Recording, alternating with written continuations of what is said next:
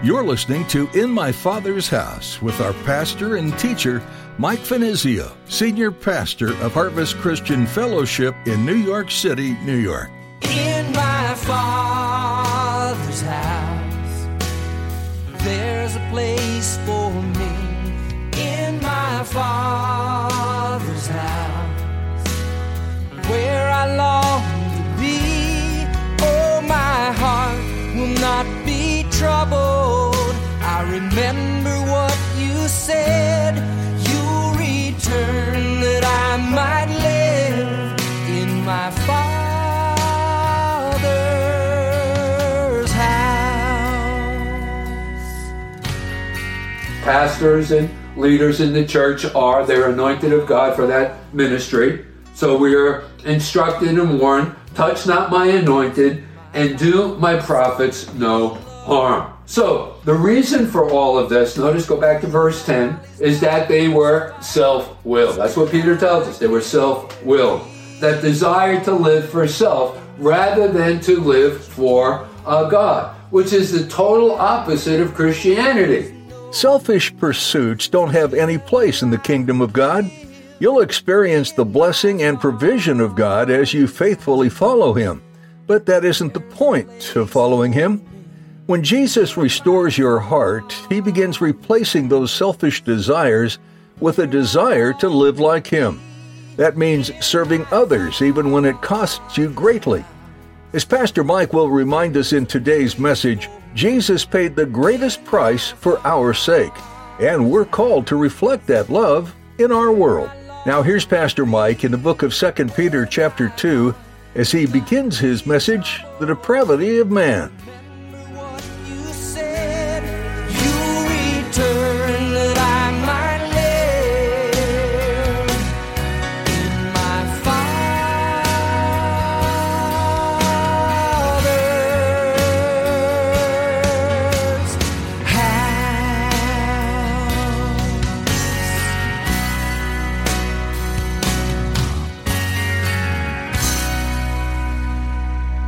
2 Peter chapter 2 verses 10 through 14.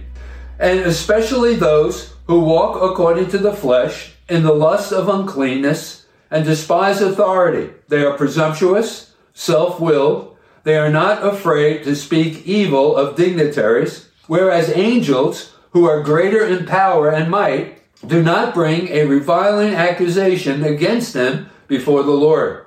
But these, like natural brute beasts, made to be caught and destroyed, speak evil of the things they do not understand, and will utterly perish in their own corruption, and will receive the wages of unrighteousness as those who counted pleasure to carouse in the daytime. They are spots and blemishes, carousing in their own deceptions while they feast with you, having eyes full of adultery, and that cannot cease from sin enticing unstable souls. They have a heart trained in covetous practices and are accursed children. Now let's back up a little bit. Peter, here in this section of his epistle, has been speaking of the sure judgment which would fall upon these false uh, teachers who were seeking to destroy the faith of the saints. And they were doing that by advancing or seeking to advance destructive doctrines also referred to as damnable heresies. Notice there in verse 1 of chapter 2. And they did that in attacking Christ. That is, in who Christ was and what he had come to accomplish. But they also attacked the necessity of holiness. So, therefore, Peter, here in this section, continues to go on the offense and by exposing their true uh, character. And what was their true character? Well, these false teachers, their character was depraved. And in doing so, here, Peter paints a picture of those who are outside of the body of Christ, forming our subject this evening. And listen, what I'm about to share with you this evening are truly hard sayings. It is not my intention to offend anyone who is not a believer, who is not a Christian, who is outside of the body of Christ, but rather to warn them. So anyway, with that said, Peter uh, uh, continues, as I've just mentioned, to go on the offense, and he exposes their true uh, character. And again, their true character was a depraved character. So the first thing, the first thing that he does uh, to describe them, notice in verse 10, he says of them who walk after the flesh in the lust of uncleanness. In other words, their God was lust and their God was the flesh. And think about it, what a losing combination that was. It will only bring heartache, uh, destruction, because they're putting their life in jeopardy and they're taking dangerous uh, chances. Now, the reference to the flesh here refers to the depraved nature of man. You know, Paul puts it this way in the book of Romans in chapter 7 and verse 18. He says, For I know in me, that is in my flesh, dwells no good thing.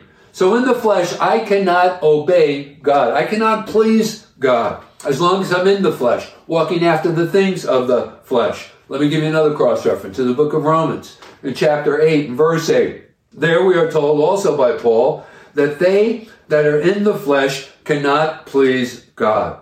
So as long as someone refuses submit to submit to Christ and be saved, he is still in the flesh. He is controlled by the flesh, dominated by the flesh. And in that state, as I mentioned, it's impossible to have favor and to please God. So the truth is, without Jesus, man is unable to control or restrain themselves. Dominated by the flesh, you're just an easy prey for lust and uncleanness.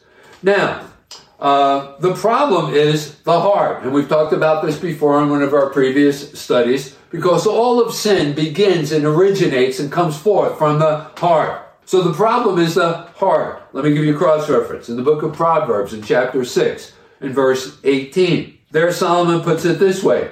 It's the heart that devises wicked imaginations. So therefore we need to come to Christ and ask Him to give us a new heart. To have our hearts washed. Peter goes on, notice there in verse 10. He then declares that they despise authority or government. Uh, and we're not talking about civil government here. We're rather talking about the government of God. In other words, they despise the idea of having God rule over them. And notice also, as a result, go back to verse 10, they're presumptuous or they are daring. That is, daring in their ridicule of Christ's lordship. And again, what he uh, had accomplished, what his ministry was all about. And they were also fearless in their accusations of God's uh, servants. They were spreading lies. Notice in verse 10, they were not afraid to speak evil of uh, dignitaries. And, uh, and notice there in, in verse 11, we are told that the angels uh, wouldn't even uh, say a, a bad word against any of God's servants. It says, whereas angels who are greater in power and might than any of us, certainly these uh, false teachers, do not bring a reviling accusation against them before uh, the Lord. That is, uh, the pastors of the churches, the leaders of the uh, churches. So I guess what we're to take away from this is to be very careful about what we say about other individuals, particularly those in leadership positions. Now, in the 105th Psalm, in verse 15, there we are exhorted, touch not my anointed, and that's what uh, pastors and leaders in the church are. They're anointed of God for that ministry. So we are instructed and warned, touch not my anointed, and do my prophets no harm. So the reason for all of this, notice, go back to verse 10, is that they were self-willed. That's what Peter tells us. They were self-willed. That desire to live for self rather than to live for uh, God, which is the total opposite of Christianity, right? We are to live for Christ. We are to put Him first. So here's the question. How do we know someone is a Christian? Well, it's obvious they are dead to self and they are mastered by Christ. So the self life is a dead giveaway. Now, what's the motivation for all of this? What's the motivation for discipleship? You know, that we would uh, uh, deny ourselves and pick up the cross and follow uh, Jesus. Well, here's the motivation. The moment one uh, one individual commits themselves to Jesus as Savior and allows Him to take control over his or her life, the blessedness is the result. God begins to take control and blesses that individual, their lives. So, here's a uh, an encouraging word for all of us, a solution to your problem. If your life is in a tailspin, what should we do? Well, hand the controls over to uh, Jesus. Give up your feeble uh, fumbling and ask Him to come into your life and take control. And if you do, you can be assured that He will.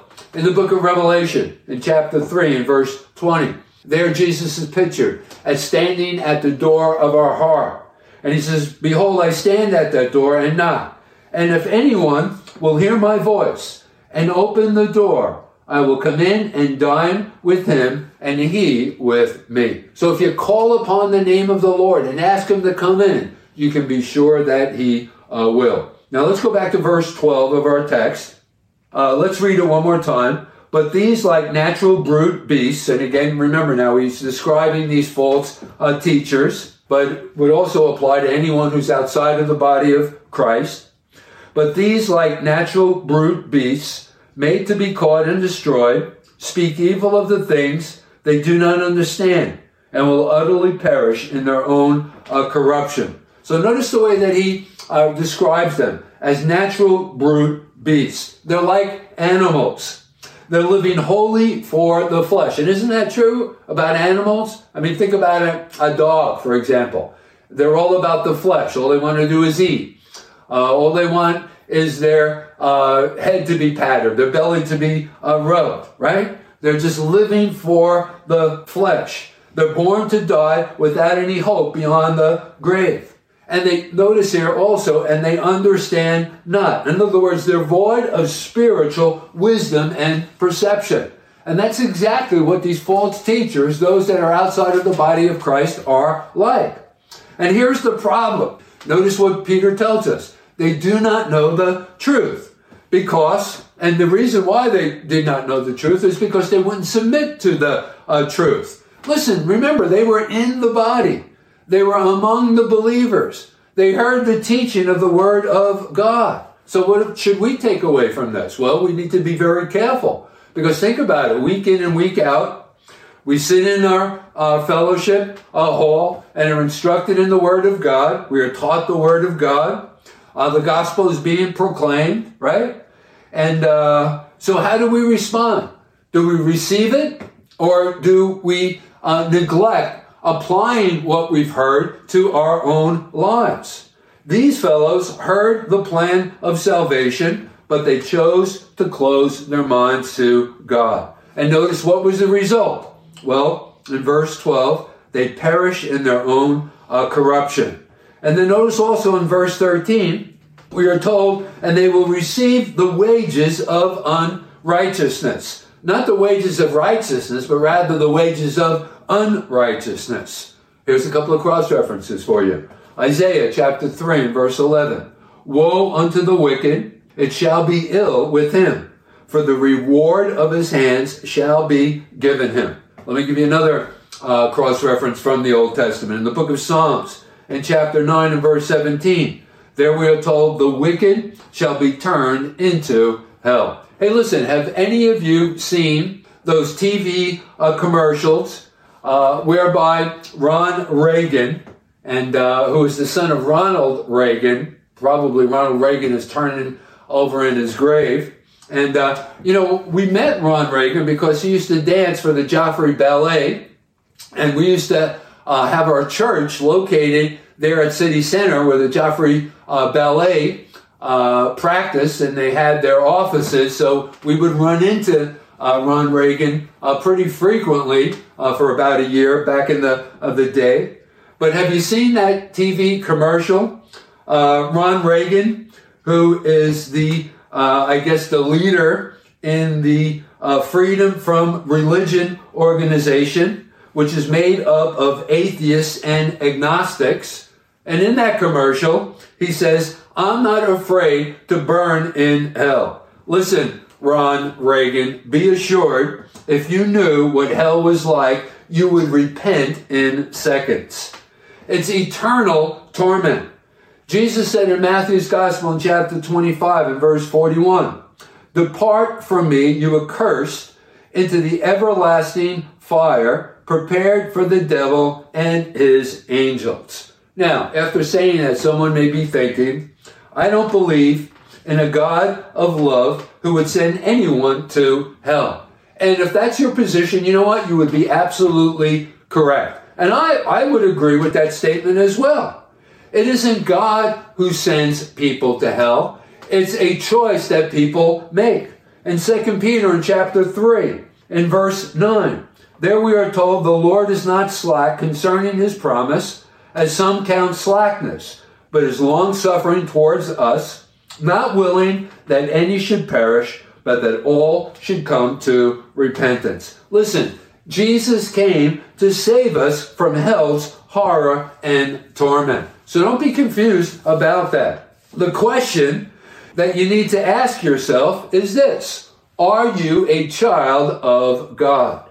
Have you come to Christ and believed upon Him? Believing upon Him, that's a decision that will alter your life and where you spend eternity. Now, let's go back to our text. Notice also there in verse 13, that we are told that they are like spots and blemishes, sporting themselves with their own deceptions while they feast with uh, you. Remember, they were members of that congregation. They weren't true members.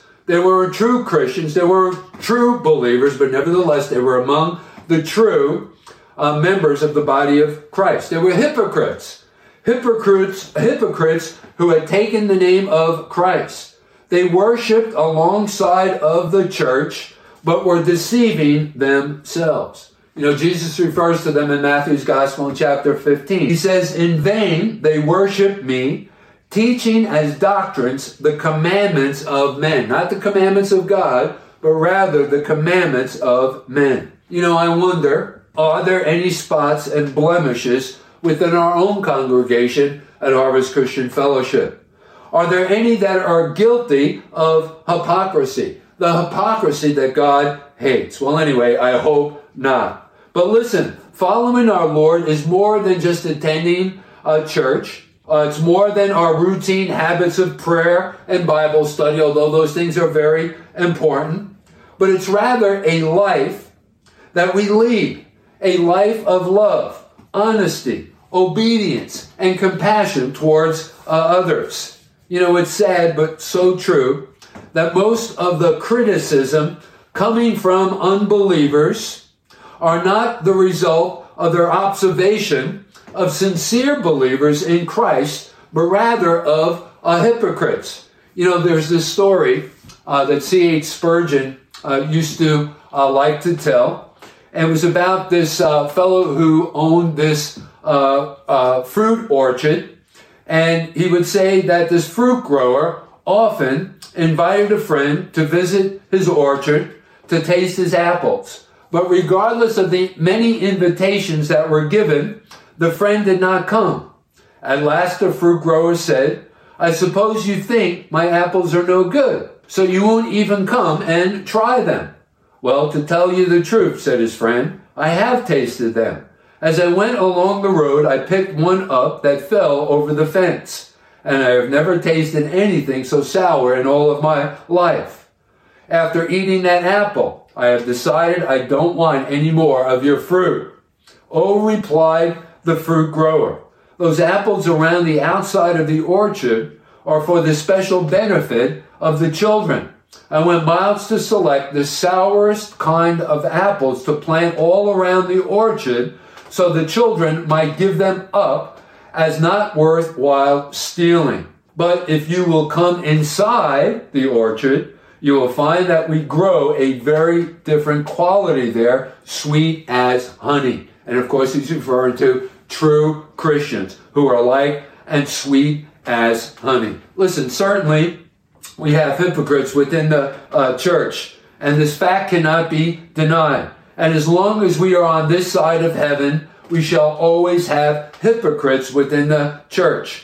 But if you are staying away from fellowship with the people of God because of the hypocrites, may I invite you, all of the non Christians who may be listening to this broadcast, unbelievers, those of you who are kind of sitting on the fence, uh, you may have been entertaining the thought of coming to church or becoming a Christian. May I invite you to come on into the inside, and you will see scores of men and women who truly love God and who are by His grace seeking to give Him first place in their lives. So, Peter then goes on, let's go back to our text now, and gives us more characteristics uh, that mark these impostors. Notice there in verse 14, he says of them, they have eyes full of adultery. And may God control our eyes. Give us help with that. You know, in the book of Job, in chapter 31, in verse 1, there Job uh, declares, I made a covenant with my eyes. This was a commitment that he made. Why then should I think upon a maid or a, a woman? And so that's something that I think we should regularly pray about, especially uh, men. You know, God control our eyes, the things that we choose uh, to look uh, at. The unredeemed have no control over their eyes as far as lust is concerned. And then notice also, we are told concerning these uh, uh, false teachers, those outside of the body of Christ, those who have never made a decision for Christ, they cannot cease from sin. You see, the sinful flesh of mankind can desire nothing else than evil. He goes on to declare of them, they're enticing, unstable souls. In other words, the sinner is never content. He's never satisfied by his own lustful desires and giving himself over to those things. And also, he seeks to drag others into his sin and guilt. Notice he's enticing other people uh, to follow him. Well, finally, Peter brings us back to their heart, which again, as I mentioned before, is the real problem. A heart that they have trained, according to our text, or exercised with covetous practices. Notice there in verse 14. So unless they come to Christ and are given a new heart, they're condemned. Notice he refers to them as cursed children. Gang, let me ask you this question. How is your heart? If you need a new heart, just come to Jesus. Ezekiel chapter 36 and verse 26. There we are told, a new heart also will I give you. A new spirit will I put within you. So listen, if you're in need of those things, cry out to the Lord. So if you need a new heart today, God is ready and willing to answer your prayer if you will call on the Lord Jesus Christ for salvation. In my Father's there's a place for me. In my Father's house, where I long to be. Oh, my We're so glad you joined us today for In My Father's House. Pastor Mike has been taking you through the book of 2 Peter, a New Testament letter that speaks much about holiness. As the one who called you is holy, you also are to be holy in all your conduct. In a world full of temptations, it can be difficult to live a holy, set apart life, to live a holy life of only good and pure things. But if you've put your hope in the holy things, the worldly things become meaningless and empty. Where are you seeking true purpose? Is it in the world or in the Word? The world is sure to let you down, but God's Word is sure. We'd love to connect and pray with you as you grow in your relationship with Jesus. Call us at 212 247 1877. Again, that's 212 247 1877. If you're unsure what knowing Jesus means, visit harvestnyc.org and look under Resources for How to Know God. You can also find more messages from Pastor Mike on our website. Again, that's harvestnyc.org. Or find the podcast on your favorite podcast app. Be sure to subscribe. That way you'll be notified every time we post a new edition of the show. Search for In My Father's House with Mike Finizio. If you're in Midtown Manhattan, we'd love for you to come visit us this Sunday at Harvest Christian Fellowship. There's easy access from Port Authority on 42nd and Penn Station on 34th. Find service times on our website. Well, that's it for today, but be sure to join us again right here on In My Father's House.